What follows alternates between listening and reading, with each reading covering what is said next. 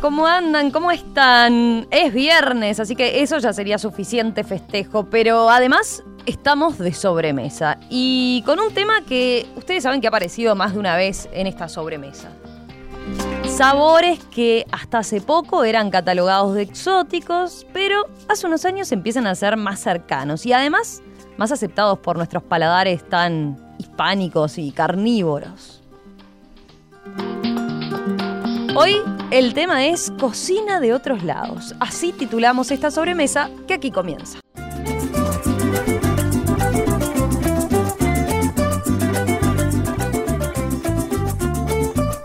¿Se preguntan por dónde vamos a andar? Bueno, ahí este es fácil, quizás seguramente lo, lo distinguieron.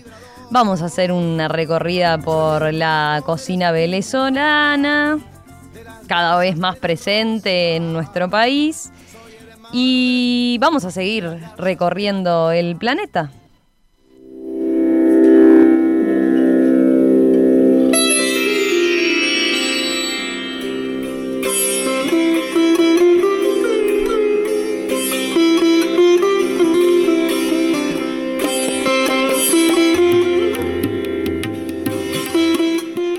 ¿Lo descubrieron?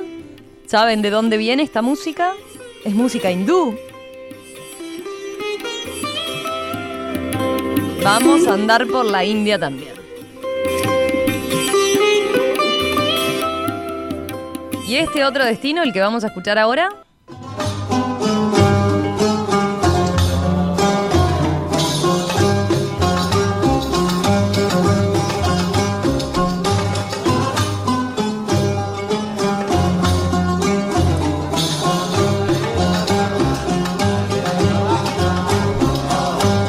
Acá tenemos música de El Líbano.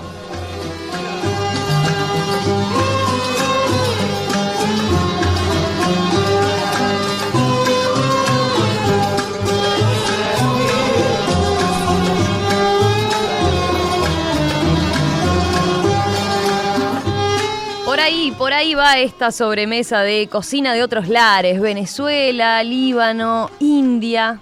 Por ahí vamos a estar. Yo voy a empezar saludando a mis invitadas. Gracias Carmen, gracias Alex, gracias Suraya por acompañarnos. Ahora las presento formalmente a todas. Su sola presencia acá llena de sabores este diálogo. Tenemos, podría decir, tanto para aprender, pero me gusta saber que, puedo mencionar las arepas, el curry y el cordero, y todos estos son platos posibles hoy, ¿no? Acá en nuestro país. Voy a confirmarlo con las invitadas, pero también me interesa saber cómo lo ven ustedes, los oyentes. ¿Están acostumbrados ya a estos gustos, a estos sabores? ¿Les gusta esto de indagar en, en estas cocinas que son tan, tan distintas y a su vez que están cada vez tan integradas a nuestros propios gustos y preferencias?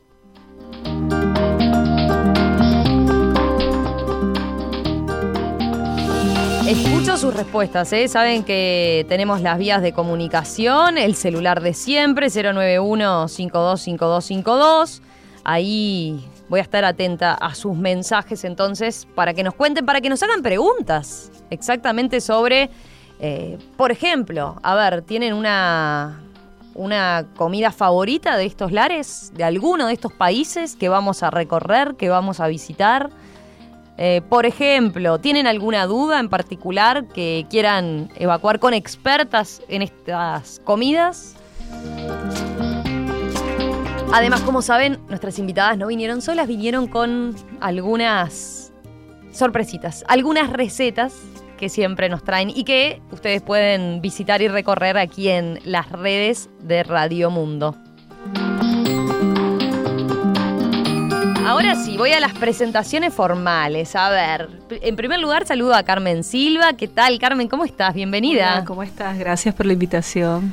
Ya le deben haber sacado el tonito. Carmen es venezolana, con vastísima experiencia en, en, la cocina, que emigra a nuestro país, pero conociendo, ¿no? Previamente. ¿Cuántos, sí. ¿Cuántos años hace que estás por acá? Hace un poco más de tres años, pero ya conocía el país desde el 2008. Desde el 2008. Sí. Así que sabías a, a qué venías. Eh, no exactamente. no, no, de, de, principio no, no, no. Sí, cocinar, porque lo he hecho desde siempre, Desde lo, que, siempre. lo que sé hacer, pero no, no, no me imaginé que iba a empezar con algo así tan rápido. Bueno, Carmen es dueña y jefa de cocina en el restaurante Carmen Cocina y Café, aquí en Montevideo, en Punta Carretas, ¿no? No, Es- bueno, bueno. sí, ahora no estamos haciendo un, un break, vamos a reinventarnos un poco, pero sí, ahí lo tenía el restaurante. Ah, bien, perfecto. Bueno, sigo con los saludos. Suraya Abud. Suri, como te dicen los amigos, gracias por acompañarnos. ¿Qué tal? ¿Cómo estás? Muy bien, muy a gusto estar aquí con estas Bueno. vistas fantásticas. Bueno, muchas gracias, Suri, por acompañarnos. Eh, a ver, miro tu derrotero y está lleno de migraciones, e idas y vueltas, ¿no? ¿Es algo que acompaña a veces a los libaneses? Sí, está claro que la, la población libanesa desde sus orígenes, ya con los fenicios, este, esta cosa de viajar, migrar, probar, eh, construir en otros lugares y muchos retornar en otros no. Y en mi caso, pues estuve viajando desde los 19 que me fui de Uruguay y estuve van- yendo por muchos lugares. Contanos tu, tu recorrido, a ver, porque tenés, tú sos uruguaya, pero tenés abuelos libaneses de ambos lados de la familia, ¿no? por todos lados. Y bueno, digamos que siempre desde pequeña metida en la colectividad libanesa, las- los, los encuentros este, con la colectividad, la comida. Yo estuve en un grupo de danza folclórica. Digamos que lo que conozco de Uruguay fue bailando eh, Dabke libanés, que es la danza folclórica. Y, y entonces siempre esta cosa de imaginarte el Líbano, este que te contaban. Y luego en el 99 viajé al Líbano por primera vez. Y luego en 2001 fui a Madrid a hacer una pasantía por tres meses y me quedé a vivir casi 20 años. Y estando en España ya iba y venía mucho más seguido al Líbano, ¿Cuántos, cuántos viajes llevas al Líbano? como unos 20 por ahí. Desde ir como turista a ver a la familia y, trabajando, más, y trabajando eh, en proyectos este, muy involucrada en el tema de alimentación, digamos.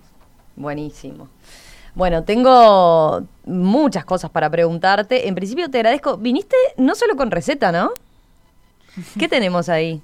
Eh, bueno, aquí tenemos una bebida que es mi emprendimiento desde que estoy en Uruguay, que llegué hace un año, justo antes de la pandemia. que todavía Y- no lo hemos probado, pero damos fe. A ver, Sal- contanos de qué se trata el kéfir. Eh, eh, bueno, el kéfir de agua es una bebida probiótica, fermentada, que tiene un montón de propiedades buenas para la salud, con un montón de bacterias buenas, y te regenera, te hace bien, y, y nos lanzamos con este proyecto hace un año, y estamos en eso, estamos burbujeando con el kéfir, digamos. Ya lo probaremos. Buenísimo. Bueno, y saludo también por último a Alex Magariños, chef, amante de la cocina india y de la peruana también, de las dos. Peruana y tailandesa. ¿Tailandesa también? Sí, tailandesa Ah, bueno, también. ¿cómo hago, Alex, entonces?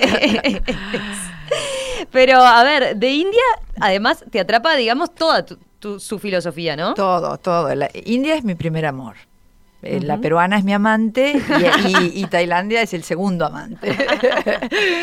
A en ver, orden de llegada, además. En tu caso, ¿cómo es la vinculación con, con la cocina india? Eh, empezó por el lado de la Espiritual. meditación, ¿no? Espiritual. Sí, a ver, yo fui a un primer encuentro en la India, eh, muy jovencita, eran 60.000 personas reunidas en un campo.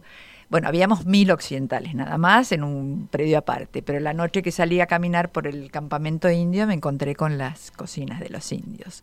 Carpas gigantescas con gente agrupada en pozos donde estaba el carbón y el fuego cocinando sus grandes ollas y cantando al mismo tiempo. Se turnan para cantar. Siempre tiene que haber uno que deja la, la- la- la- la cuchara o el palo, Ajá. porque son palos, y le canta agradecimiento a Dios por la comida que están elaborando. Que siempre a ese, a ese nivel eh, mega es lentejas y arroz y chapati. ¿no? Con esa simpleza y bueno, y cuando vi eso, eh, eh, algo en mí como es como, eh, fue algo más fuerte que yo. Dije, yo quiero la maestría, yo ya estaba en gastronomía. Bueno, yo te iba a decir eso, ahí está. Vos ya estabas metida en el mundo gastronómico, Sí. ni que hablar, pero, pero claro, y fuiste por esto otro, pero claro, te terminó Y era, enamorando. era inevitable, era inevitable. Me, me- me- me- enamoré de- de- de- de los aromas, de, la- de las posibilidades infinitas, viniendo de una gastronomía, sí, gourmet, pero con, con- con sus grandes limitantes en Uruguay, ¿no? En la época que yo vine a India y empecé Claro. a cocinar India acá, me miraban como bicho extraterrestre. No, no, no, no, ¿Cuántos viajes llevas a esta altura a India? A India 10, unos Diez. 10 u 11 viajes, sí, en el correo de mi... Ahora hace unos años que no voy. ¿Y que te traías de todo tipo de especies, ¿no? Llegaba a la aduana. Sobre todo años llegaba- atrás. Ahora capaz que es más Ahora fácil no. conseguir. No, ahora es más difícil. Más difícil. No, no, acá no se conseguía nada. Tenías Claro. que ir a Buenos Aires, si algo conseguías, eh, eh, eh, la- el, el mundo árabe traía, al- en Brasil y en, y en Argentina podías conseguir, pero yo volvía con aquel bolso lleno de especies, me acuerdo la primera vez, especias, perdón, cuando llegué a la aduana, que el olor, no, no, no, era una cosa impresionante, el hombre abre eso y me dice, ¿y esto? Y estaban todos los libros abajo. Y le digo, vengo de estudiar cocina. Cultura, decía. en la y me dijo, hizo así, pase, pase. Pero era así, cada uno que viajaba era, vas a San Pablo, vas a no sé dónde, tráeme un poco de cúrcuma, tráeme un poco de, viste, todo así. Y, y la gente también estaba, la globalización no era tal, tampoco soy eterna, ojo.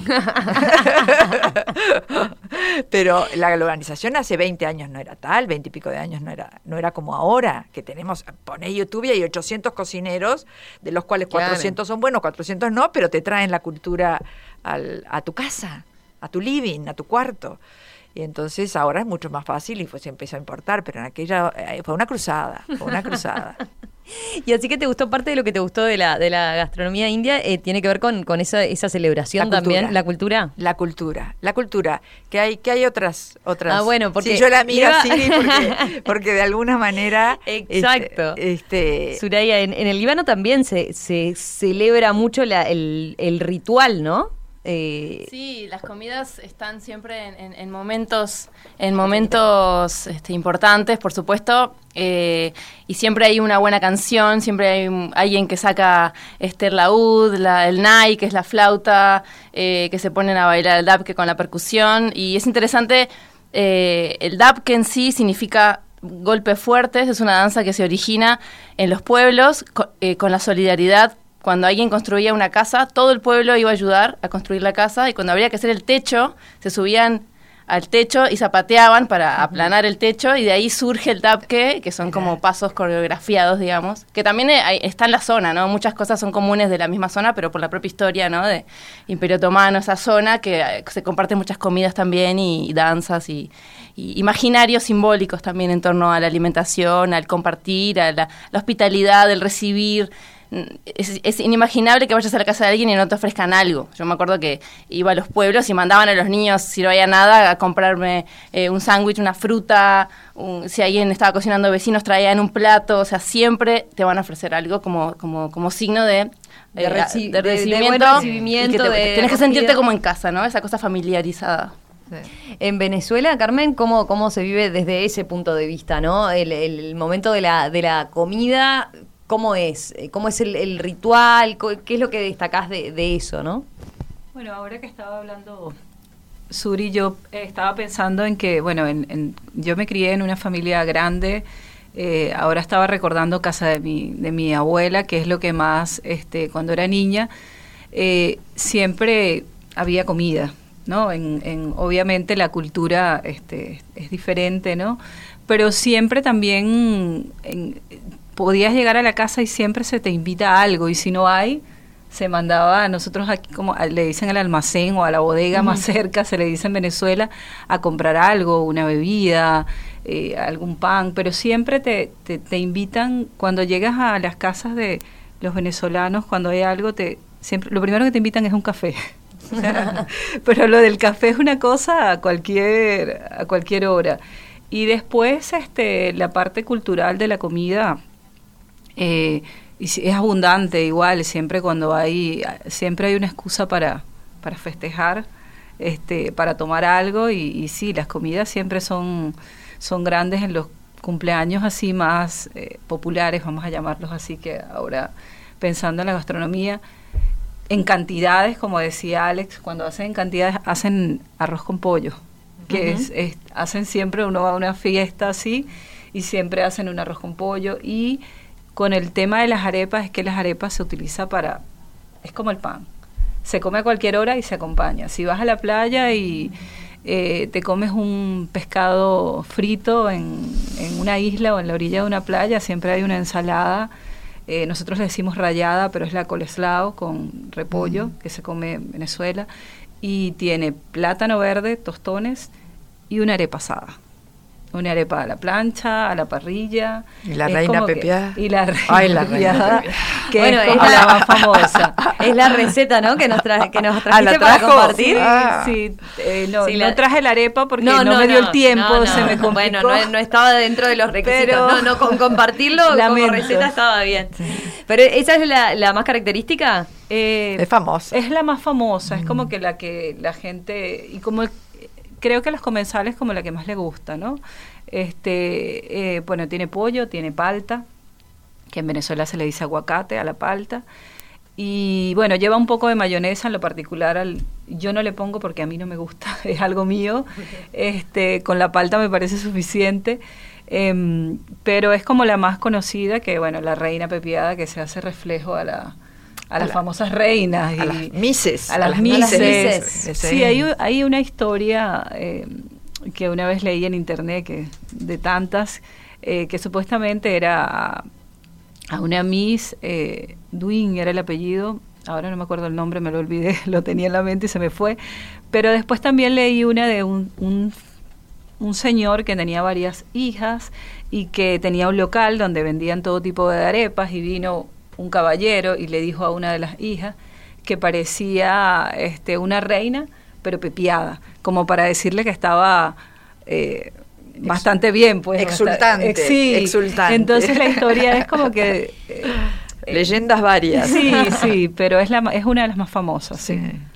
Bien. Pero qué bueno saber esto también de que en las tres culturas eh, que, que nos están presentando, digamos, la gastronomía está tan presente también, ¿y no? Y sobre todo cuando se trata del momento del encuentro, del porque los uruguayos tendemos como a pensar en que, bueno, no- solo nosotros nos juntamos, ¿no? Con el asado, como que todo tiene que pasar por el asado o cuando O el sándwichito. o el sanguchito, pero, pero cuando nos juntamos eh, está de por medio la comida. Bueno, no solo acá nos pasa, ¿no? Está claro que, que es, es en, en, en todas partes, o en, buena parte por lo menos de los países que ustedes nos, nos están presentando.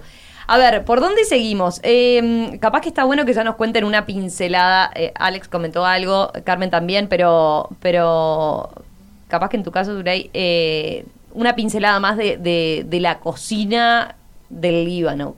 ¿Qué la, qué la distingue? Eh, desde, desde chica, tú acá comías, estabas acostumbrada a la cocina. Sí, sí, eso es interesante porque ahí podemos hacer cuña a lo que es cómo se transforma la alimentación con las migraciones, ¿no? A ver. Yo, cuan- yo cuando eh, ¿Cómo fui- adaptaron como fui, tu- fui creciendo en, en esta típica familia de origen libanés, entonces mi mamá siempre cocinaba las hojas de parra rellenas, que nos enseñaban cómo a, a elegir las hojas de parra de la casa de mi abuelo, que eran las más tiernas, las primeras que salían, y había toda una técnica para cocinarlas al vapor y que quedaran bien tiernas. Eh, después, eh, pues eh, los- la ensalada al tabule, que es como lo más típico, que es que tiene mucho perejil. El kepe, que yo mandé la receta. Eh, en mi casa no se hacían dulces porque había unas, había unas familias de señoras libanesas que ellas los hacían, entonces siempre se generaba esta cosa de hay que pedir los dulces. Pero, por ejemplo, eh, no sé, tres, cuatro platos, que luego cuando yo viajé al Líbano me di cuenta de que había una gran diferencia, ¿no? Entonces, ¿qué pasaba ahí, por ejemplo, con el tabule, que es una ensalada que en el Líbano es un 90% de perejil? Pues aquí 90% es, de es una ensalada de perejil, que hay muy poquito trigo, bur- Mira. el trigo burgul, que está en- muchos platos libaneses, que también hace referencia a la historia, ¿no? que es un, es un tipo de trigo que llena mucho y en épocas de, de, de hambruna pues se, se, se se requería, Ujú. siempre se, se usaba con ese trigo.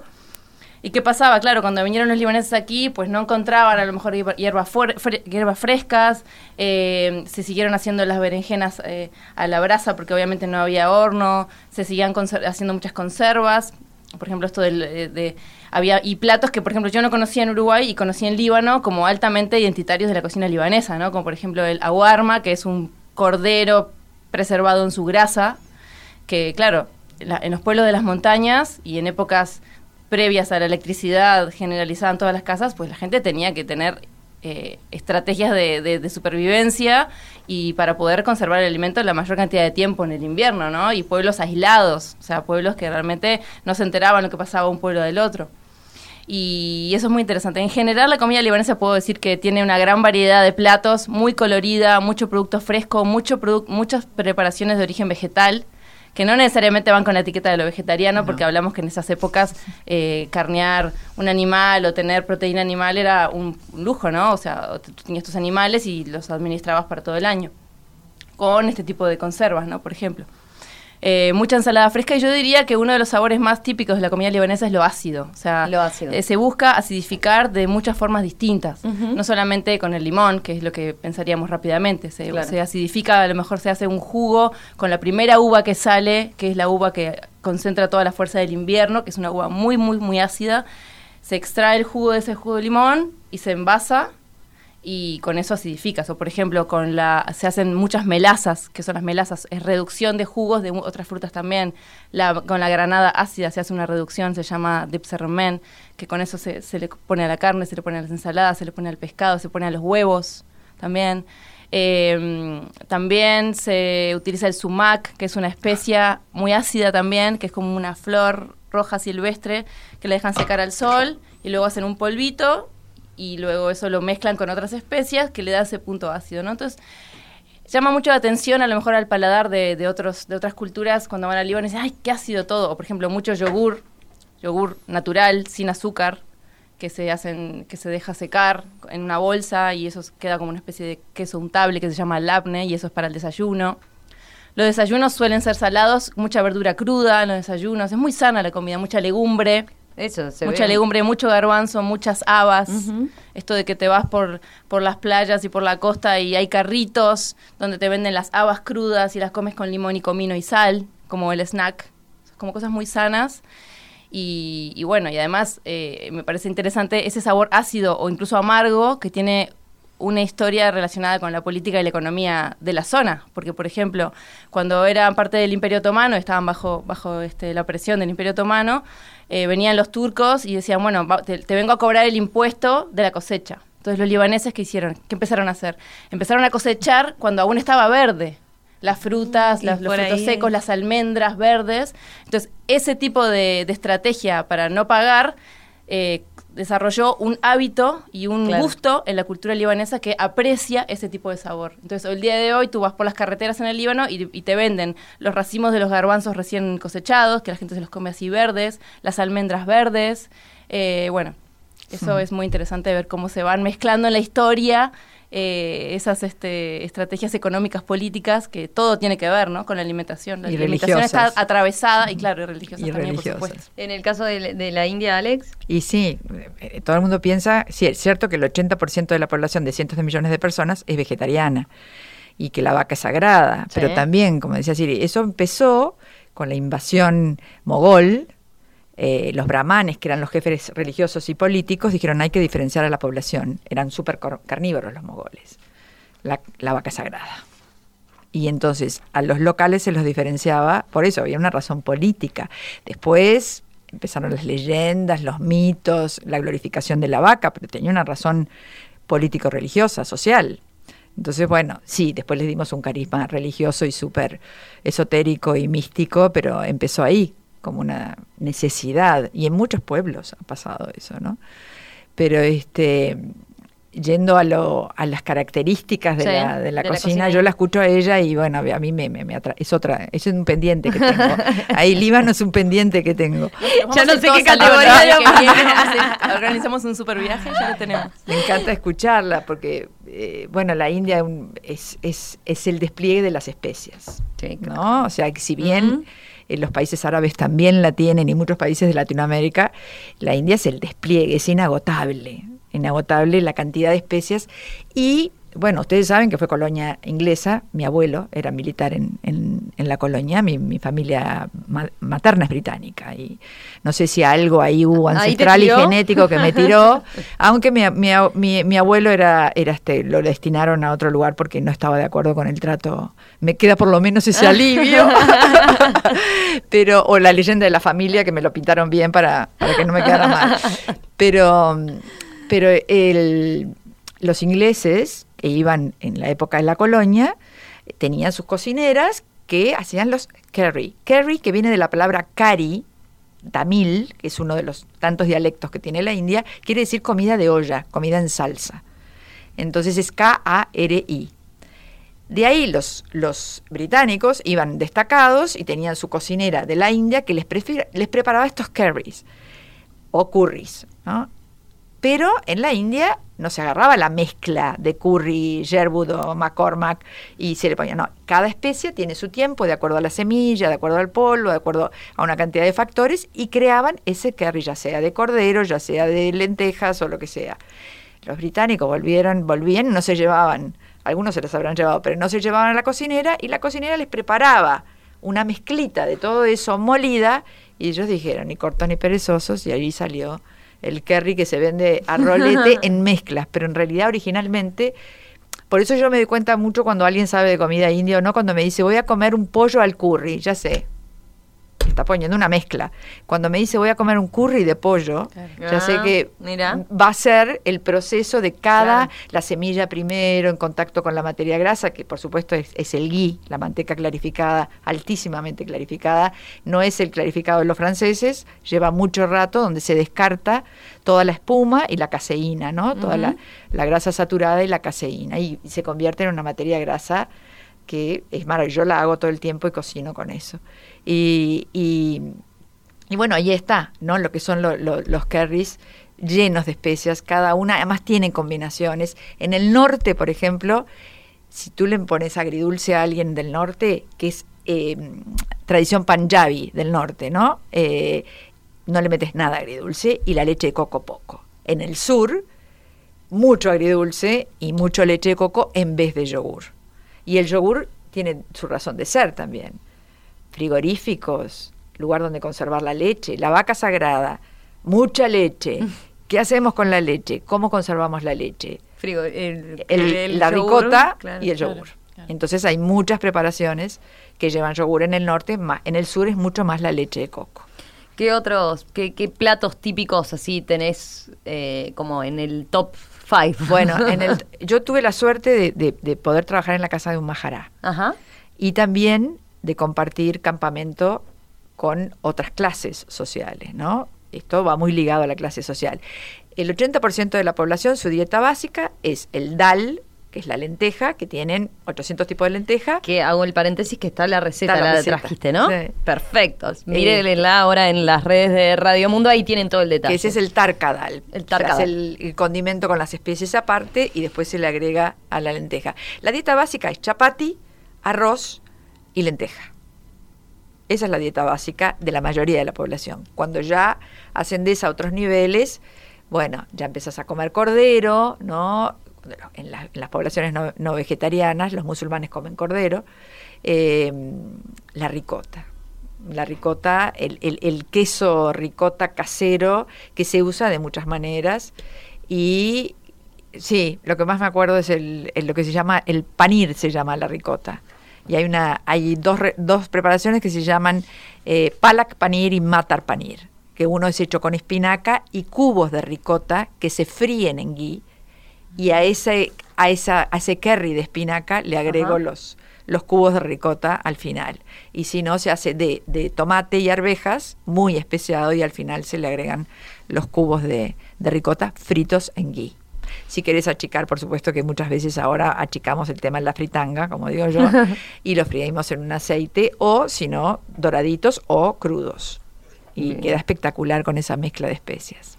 ¿Cómo ves a los uruguayos adaptados a... ¿Ya han adaptado su paladar a la cocina india? ¿O qué tanto la conocen, no? Tú haces cada tanto cursos de cocina india. Y les gusta, ¿Y les, les encanta gusta? y se llenan y, y abren un espectro. Bueno, nosotros, era como decía hoy, tenemos un alcance a la información hoy día que no existía antes, donde es tentador, ¿no? Tantos programas eh, relacionados con la gastronomía y, y- y vemos, podemos poner lo que queramos en, en- en Internet. Pero sí, se han abierto mucho más. A veces en esa comida fusión se mete mucho la pata. ¿no? Porque, bueno, eh, el cilantro está de moda. Entonces vas y, entonces, y te, pane- te aparece el alfajor rogel con cilantro, no sé. y- y ya, ya es como, o le- te van a hacer un... El cilantro es riquísimo, discutido, la gente lo odia y lo ama, a mí me encanta, pero es como el perfume. Yo digo que las especias, en realidad las especias y, y estas cosas como el cilantro y todas estas cosas son como el perfume, un buen perfume. Si me pongo un poquito, es espectacular. Pero si me pongo mucho, deja de ser espectacular. Yo siempre digo que es como, como cuando dices, ay, ¿esto qué tiene? Que no te das cuenta, ¿no? Bueno, y no es que se te cayó el bote de, de, canela, que solo tiene gusto a canela, y ahí es como que lo tapó todo. Es como el arte de las proporciones, así como cuando haces la mezcla de especias, ¿no? Como saber un poquito de esto, un poquito de esto tostadito, luego lo mueles y es como una, logras como esa armonía, ¿no? que, que, que, acompaña. Sí, que en boca despide, en boca despide como un, empezás, empieza a desenvolver, ¿no? ¿Verdad? Sobre que empieza a desenvolverse. Claro. No es como un cachetazo en la boca. Claro. Y que al ratito te das cuenta, a desplegarse. Ay, ahora, ahora el noto el picante, ahora se me fue. Ay, recién ahora y ves como y que viene el ácido y viene, claro. Mm, sí. Participa de la sobremesa. WhatsApp 091 52 52 52. Arroba Radiomundo 1170 en Twitter y en Instagram. Estás escuchando La Sobremesa. Seguimos en esta sobremesa, en esta sobremesa que nos lleva a viajar un rato.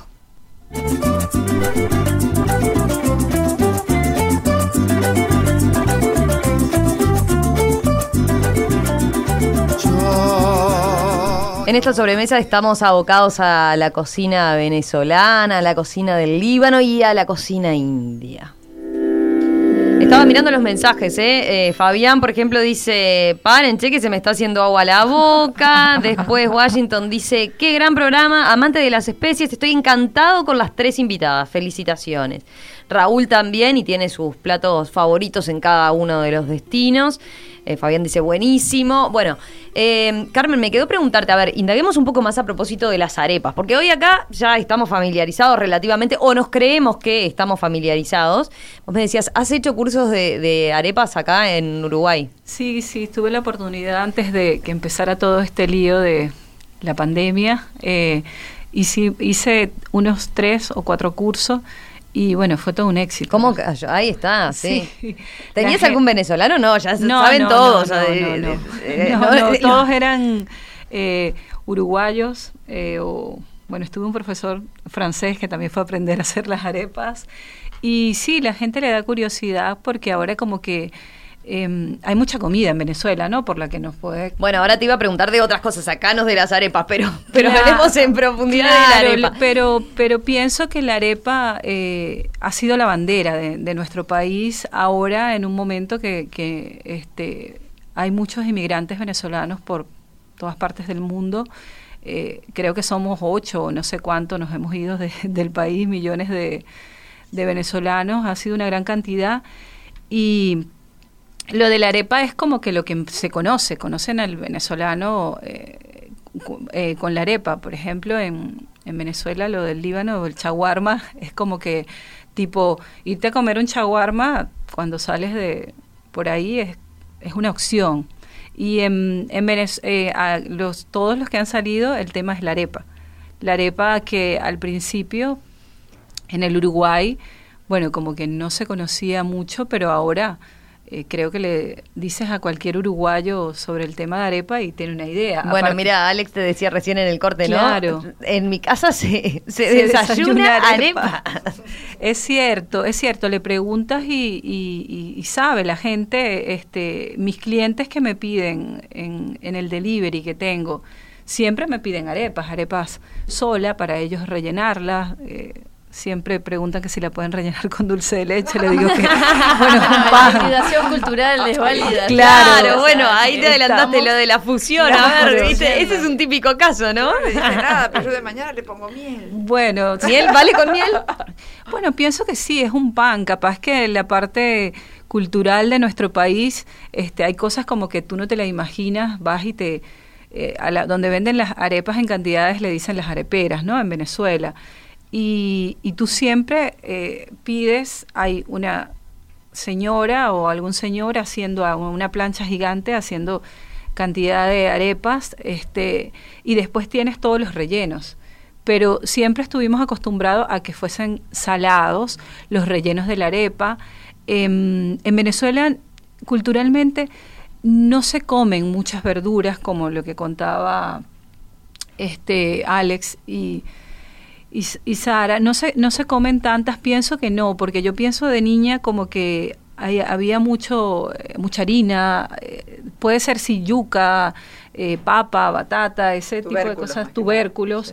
Em, pero después como bueno depende también como las ciudades no en Caracas capaz que había como mucho más este fusión de cosas y, y- de culturas y comían mucho más verduras pero se comen mucho más tubérculos este y eh, volviendo al tema de la arepa que me desvié un poco este vas a comer una arepa y no no la rellenas ni con nada dulce ni con vegetales Mira. a menos que sea un Palta. con la palta sí Ah. que sea un guiso, se come mucho guiso en Venezuela, a pesar de que no... ¿El calor? El calor, eh, pero no toda Venezuela es calor. La gente Claro. ve a un venezolano y dice, sí, porque ustedes no están acostumbrados. Venezuela es grande y tiene todos los climas. La montaña, ¿no? En la, La, montaña, eh, hacia los Andes, más hacia la frontera, hacia Colombia, siempre es primavera. Ahí Qué siempre, bonito. siempre es primavera. Es el Sí, ideal, ¿no? sí. Eh, Carmen, y te iba a preguntar, des- nos decías en el corte también que, que lo original, lo, lo más propio es hacer las fritas, ¿no? No, no, no. ¿O fritarla, Se hace, no, se hace, se hace De- de, todas las maneras. Sí, la, cuando hablaba de lo dulce, me acordé que está la arepa eh, que se fríe, que se le pone un poco de azúcar, siempre se acostumbra Ah. a ponérsele un poco de azúcar y se le pone eh, una especie Ajá. que la eh, esta especia es de em, anís dulce, el anís Ah, chiquitito, este se le puede poner un poco a la masa y se fríe y queda deliciosa. Em, y después están las empanadas, que las hacen fritas, que son de maíz, que sobre todo son muy famosas en la playa. Puedes ver a alguna señora, como aquí las tortas fritas, vendiendo, friendo empanadas, rellenándolas de, sobre todo de pescado, de cualquier marisco, y es como muy popular cuando vas, por ejemplo, para hacer algo más conocido a la isla de Margarita, la gente siempre piensa en comer empanadas. En los mercados este, hay de cazón, de, de cualquier, eh, este, de camarón, de, de, de pollo, por supuesto, carne, pero siempre piensan en todos los eh, productos del mar. Y saliendo de, de la arepa en sí, que es lo que con lo que estamos más familiarizados, capaz que lo segundo que ubicamos los uruguayos es lo- son los tequeños, ¿no? Sí, sí, creo que la arepa y los tequeños es lo más... Mira, los tequeños son algo especial para todos los venezolanos, de, eh, igual con la arepa, están como que casados porque en un, el tequeño no tiene clase social, ninguno. En una fiesta de, de cualquier venezolano no puede faltar el tequeño porque siempre decimos, por ejemplo, que en un casamiento, no importa que sea muy grande, si no hay un tequeño, no, no hay casamiento, porque le gusta a los grandes, bueno, a quien no le gusta el queso con, con, un, con algo de masa, creo que es una cosa que no te puedes resistir y además lo puedes combinar con alguna mermelada de guayaba, con algún siroc de papelón, que es eh, algo muy famoso en Venezuela. El papelón es, es como eh, la melaza de la caña, Ah, que se va, se, se, se saca todo ese jugo de la caña y luego se pone en calderos gigantes y se hace como una especie de miel Ah. que después lo colocan en envases porque es algo muy caliente, un azúcar muy caliente y se convierte en un bloque Ah. riquísimo. Para nosotros es el papelón, hacemos eh, jugo de papelón como un agua que se le pone limón y también ese azúcar se usaba antes para endulzar, era como lo más saludable. Este es como que el sabor de que lo venden del azúcar eh, nosotros decimos la azúcar negra, pero que aquí se pone, se eh, la traen algunas, no sé si de Brasil o de dónde, Sí. de dónde, la moscao, esa, Sí, la- sí. Ujú. Sí. es, es exactamente muy parecido, es el, el sabor que... Claro, se pero evita allá- el refinado, ¿no? Claro, claro. Ah. Pero allá se hacen esos bloques y se envuelven en como en hojas de plátano o algo Sí. así, los venden, es popular venderlos en el supermercado, en todos lados. Y después también el papelón se utiliza para hacer algo muy famoso en Venezuela que se llama el golfeado, que es como un rol, como los rol de canela, pero eso, esa masa está rellena con el papelón que después de tener ese proceso que se convierte en un bloque, se raya, se le agrega anís, ese anisito dulce, queso blanco venezolano y se rellena con esa mezcla de dulce, como medio agridulce entre el queso, el queso que se utiliza es como fresco, un queso fresco blanco, y con ese toque de esa especie y esa eh, ese, ese azúcar y se hacen Qué como unos rico. roll Mm. que son muy ricos Ay. y a nosotros nosotros eh, amamos el golfeado todos los Qué rico. inmigrantes hacen golfeado arepa pequeño y después bueno están eh, muchos platos de la fusión con la cocina española nos gusta mucho la parte agridulce que, que llevan eh, casi todos nuestros platos llevan pasas aceitunas porque tenemos toda esa mezcla de que en Venezuela también hay mucha inmigración este el vino utilizamos mucho vino vino tinto en nuestra comida este y todo y toda esa este la lo más famoso que se le coloca a la cocina venezolana es algo que, se- que es un ají que tenemos que es dulce que es el ají dulce que no se consigue en ningún otro país solo se da con ese porque es parte de la En tierra clima, de, de- en ese clima que tiene muchísimo olor y que en todas las casas se, se le coloca ají dulce. Es un ají chiquitito, eh, como la forma parecida del rocoto Sí. de Perú, pero no es picante, es dulce, pero es mucho más chiquitito. Y el ají dulce es como el aroma de todas las casas y como esa identidad cuando haces un guiso o algún Ah, mira. arroz o algún relleno para algo, en todas las casas le colocas ají dulce, pero que es algo que no no lo puede, no, no se No puede. se puede Qué trasladar. rico No. todo. Eh, me dejó, sí, Sí. se, se Acá nos hace agua la boca, pero con te iba el a preguntar- papelón. Acá hay otro tipo de papelón. Acá hacemos otro tipo de papelón. Te iba a preguntar, Carmen, con, con lo que tiene que ver con, con esos sabores que nos estás describiendo, Sí. eh, ¿cómo te resultó la cocina uruguaya, la comida uruguaya cuando llegaste? Eh, bueno, como est- estaban hablando las chicas, este, que en Venezuela también la cocina tiene eh, mucho sabor. eh, no, no estoy diciendo que la uruguaya no, por favor. este, cada, cada, eh, yo, yo siempre pienso, bueno, que la, la cocina, por supuesto, es parte de la cultura de, de cada país, de la gastronomía. Y te vas, bueno, pienso que te vas buscando las cosas, te vas adaptando. Ahora se consiguen muchas cosas en todas partes y, y- y la gente empezó a traer eh, sabores venezolanos como la harina pan, que ahora vas al supermercado y la encuentras. Y después fue, fui como fusionando todo eso y la, la cocina uruguaya, lo que pasa es que mi esposo es uruguayo, nació acá, Mm. y entonces como que también me gustaba un poco eh, esa parte de la gastronomía del Uruguay, eh, y ahí como que mezclaba un poco eh, todo eso cuando, cuando pensaba en cocinar para, para los uruguayos. Por ejemplo, lo primero que hice de Uruguay hace muchos años han sido la, la- hice la pascualina.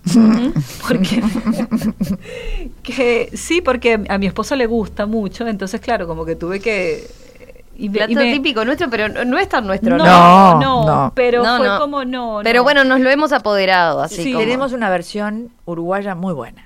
Ahí está. Claro. Ahí nos defendemos.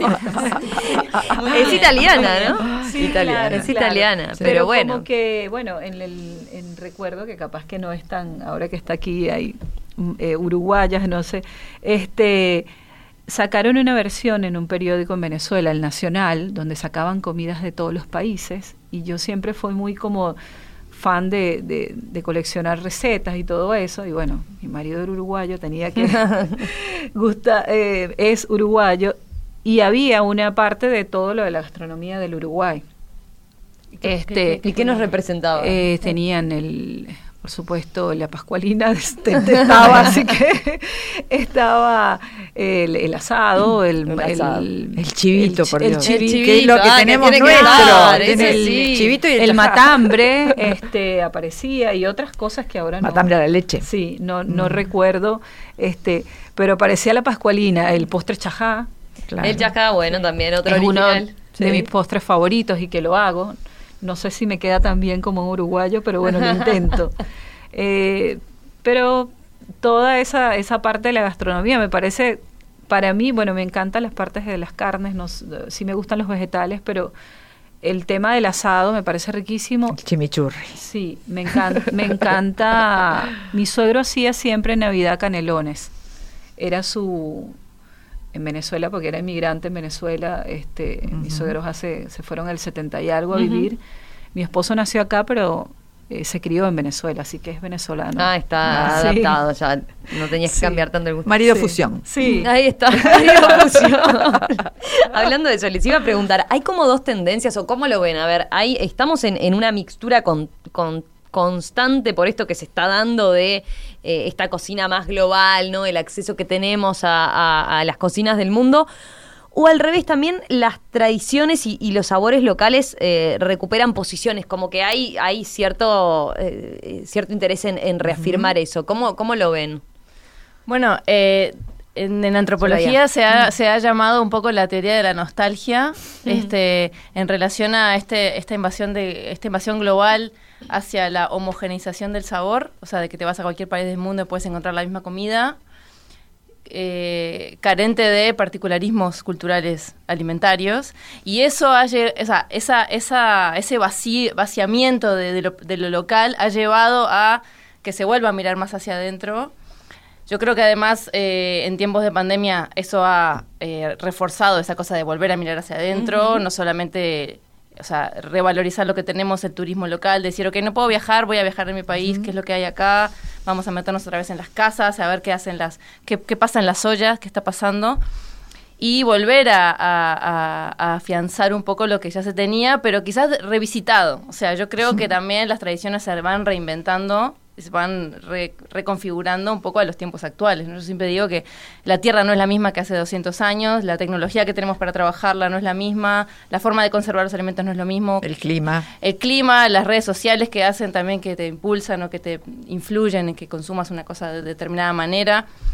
Y obviamente nuestros estilos de vida, o sea, cuánto dedicamos a la cocina, cuánto dedicamos a mostrar lo que comemos en redes, es muy fuerte también eso, ¿no? Este, eh, y yo creo que es una conjugación constante entre lo nuestro o lo que pretendía ser nuestro, lo que queremos que sea nuestro de nuevo y que configuramos con las migraciones, con nuestros viajes, con haber vuelto o viajar o, o traerte algo y decir, ah, eh, me doy cuenta de que en realidad la pascualina si le pongo esta especia que yo traje de otro lado también, o sea, ¿por qué no? Ahí hay como una, un delgado límite también, muchas veces los, se, se generan como eh, algunos fanatismos alimentarios o incluso nacionalismos culinarios, como diciendo, si no lo haces así, no es típico. Bueno, quizás para mí sí, quizás para mí sí, ¿no? Y vas con- reconfigurando constantemente. En el Líbano, por ejemplo, eh, desde el, hace unos 10, 15 años, eh, se empezó a llevar el campo a la ciudad. O sea, eh, Kamal Musawa, que abrió un mercado que se llama El Tayyib, que significa mercado sabroso, fue el primero en decir, ok, es, eh, tenemos una gastronomía increíble, como gastronomía libanesa que se exporta a todo el mundo, que tiene esa fama mundial de cocina refinada, muy elaborada, muy exquisita. Que en realidad eh, no sabemos de dónde vienen las cosas, no sabemos cómo es la vida del agricultor que produce el trigo bulgur, por ejemplo, o cómo, cómo, qué es lo que pasa, todo lo que pasa entre que se produce y que llega al super restaurante. Entonces se generó toda una dinámica de eh, venta directa de, de agricultores a, la gente de Beirut y mismamente los, la gente de Beirut eh, de alguna manera consume esos alimentos para sentirse más cerca del pueblo, que no les da tiempo a ir, que son conscientes que están perdiendo mucho conocimiento con eso. Entonces hay como una constante, un constante diálogo entre quiero volver a tener lo, lo- lo- qué es lo que hace mi- de, mi, de mi cultura, o sea, cuáles son las características identitarias, culturales, alimentarias que hacen que yo me sienta de tal lugar, eh, y qué es lo que puedo aportar y qué ha cambiado en mi vida y cómo lo voy reconfigurando y bueno, y sentirte más conectado también con, con tus orígenes, por más que vayas por más que vayan cambiando, ¿no? Los viernes, después del mediodía, la sobremesa. Recuerden que estamos en YouTube, ¿eh? estamos por el canal de YouTube de En Perspectiva, ahí tienen la transmisión en video. No tenemos platos para mostrarles, pero sí pueden ver a nuestras invitadas y toda la explicación que, que nos están dando. Tiene otra cosa, es otra cosa esto de vernos en- efectivamente en una sobremesa, ¿no? es, es otra cosa. Eh, Alex, ¿vos cómo lo ves? ¿Cómo lo veo? Nosotros, yo no puedo hablar de India en ese sentido. Porque India es muy local, a pesar de tener, o sea, hay mucha población Claro. nativa, pero Uruguay no tiene población nativa, ¿no? Entonces ahí nos vino como el amor a la camiseta, como digo yo, ¿no? Y se ha juntado un grupo de profesionales para rescatar lo más nativo que tenemos. Y están haciendo una gran labor de indagar y de inve- investigación, cosa que no es fácil, porque no hay, no hay testimonios. de lo que y hay mucha leyenda al- alrededor. Pero bueno, estamos están están haciendo, no no no me incluyo, pero están haciendo un gran ba- un gran trabajo de investigación. Porque Mirá. bueno, sí, te viene el amor a la camisa. Yo digo, por ejemplo, el diente de león. ¿Ustedes saben lo que es el diente de león? ¿Lo ven en una ensalada en un restaurante? No, No. lo ves No. en la esquina. Está, en la está en el borde Eso. de los canteros, en la Sí. carretera, en todos lados. Está lleno de nutrientes. Me tocó hacer Eso, un... cont- contá un poco más de qué, qué es, porque creo que la gente no tiene idea y cuando, cuando vi que nos contabas eh, eso, que Sí. destacabas eso, eh, me pareció interesantísimo. Bueno, a mí me tocó hacer un, Sí. un- un servicio de catering en la Sierra de Minas y la señora salgo al, al jardín y estaba lleno de diente de león. Yo cada vez que hay lo agarro y lo llevo y lo pongo en la ensalada. Entonces, bueno, ¿y ensaladas de qué hacemos? Ensaladas de diente de león y le agregamos algunas cosas. Y allá salimos con la gente de la cocina a recoger el diente de león ahí mismo y armar la ensalada. Es un nutriente maravilloso. ¿Cómo lo identifican para...? es como la hoja es difícil de es como larga es la- de ma- de manes. aquellas ver, ademanes. la magia Ven, de la radio, pierden, tenés que sí, Los que están solo con sí, la radio se pierden sí, esa claro, el- el- la, que- en hay que mirar. YouTube y nos ven haciendo todo tipo de señas pero si lo ponen en Google ¿no? Le dicen a la señora o el señor Google que se los muestre en una foto. Es una hoja alargada, bien crocante, o sea, bien como eh, Consistente, consistente fuerte. y como ¿cómo le llamas a las a ver, alguien que me ayude Tiene a la- como unas aristas medio aristas, puntiagudas. puntiagudas, hojas larguitas Largas. y de arista pinta- eh, arista, como, como, como si tuviera tallitos que salen para afuera y nace en racimo bien pegada a la raíz, al pasto, ¿no? Y es deliciosa, le da un sabor a la, a la comida que yo la, la- a veces ¿Parecido a algo no? tiene algo de rúcula, ¿no? Sí, parece un poco. O Pe- sea, el sabor, el sabor, no la, la forma, el Sí. sabor, el sabor como guarda y cómo arma la ensalada cuando está recién cortado, ¿no? Te la deja súper eh, como armadita y frondosa, no Sí. sé cómo decir la palabra. Eh, entonces empezamos a ver ese tipo, ese tipo de, de cositas. Nos falta información, nos falta muchísima información de procesos de cocción que existían en el pasado, por ejemplo, y se está tratando de, de llegar a eso. Pero bueno, yo recomiendo ampliamente el diente, los hongos. Ahí Los tenemos a nuestro sí. amigo Alejandro Sequeira, un Sí. crack que está recuperando y se recorre todo el país buscando eh, distintos tipos de hongos, catalogando, tiene varias enseña, ¿no? publicaciones, enseña, la- un de- genio. para que uno cuando encuentra uno sepa no tenga miedo, ver. claro, no tenga Exacto. miedo y hay muchos tipos de cocción. El, el hongo pasa de ser el hongo para el risotto como a la parrilla, como en escabeche conserva, eh, y sí. tenemos unos hongos maravillosos. Y luego todo este movimiento que hay, yo me encontré también con otro Uruguay, ¿no? De volver después de 20 años a Uruguay, es otro Uruguay. Se mira es todo, todo este movimiento que hay de los frutos nativos también. También. Está eh, bueno, Laura Rosano, bueno, mucha gente que ha dedicado a, a- a buscar y a generar recetarios y nuevos platos con eso. También otro, otra de las hierbas que se encuentran, hay un catalán que se llama Josep Pamies, que tiene un documental que se llama La comida que pisamos, muy interesante ese documental. La verdolaga, por ejemplo, la verdolaga que tiene un montón de propiedades este, anticolesterol, todo. También la ves ahí este, en las esquinas, este primo hermano ahí, se estarán Sí, sí, abrazando sí, con el diente de león. de león. Son Y- marginados los dos. Lo vamos a encontrar hasta el Mercado Libre, ¿eh? ¿Sí? Sí, Y, por Ah, ejemplo, en en, Libre, el Líbano se come muchísimo la, la, la verdolaga que se llama vale, o sea, la venden, o sea, imagínate salir por aquí a Montevideo, buscar, hacerte todo, ir con tu canastita y buscar un montón de hierbas. Eh, y las puedes incluir en tus ensaladas en lo cotidiano. Es, es eso, es perder el miedo a, a conocer eh, lo- lo- las plantas autóctonas que muchas veces están ahí. La hoja de parra no. que ustedes usan. La hoja de parra, Yo la pongo en las fantástica. ensaladas. Fantástica. Bueno, ese es otro sabor ácido que los libaneses lo ponen. La cortan finita para también. No solo la rellenan, sino también la cortan finita para a darle ese sabor ácido a, a las ensaladas. Sí, En las ensaladas la hoja de parra queda brutal. Una vez estaba en el campo unos amigos, se fueron todos a cabalgar, yo me quedé cocinando, agarré todas las hojas de la Hiciste tu magia. de la hice mi magia, comieron riquísimo y de repente viene el encargado del Pero campo. ¿cómo las preparás? ¿Qué, qué, No, no, lavé y como si fuera lechuga. Como si fuera lechuga. Lechuga bien condimentada. Bien y viene el encargado del campo, entra cuando estamos terminando de comer y dice que, ay, ¿querés probar? Comimos.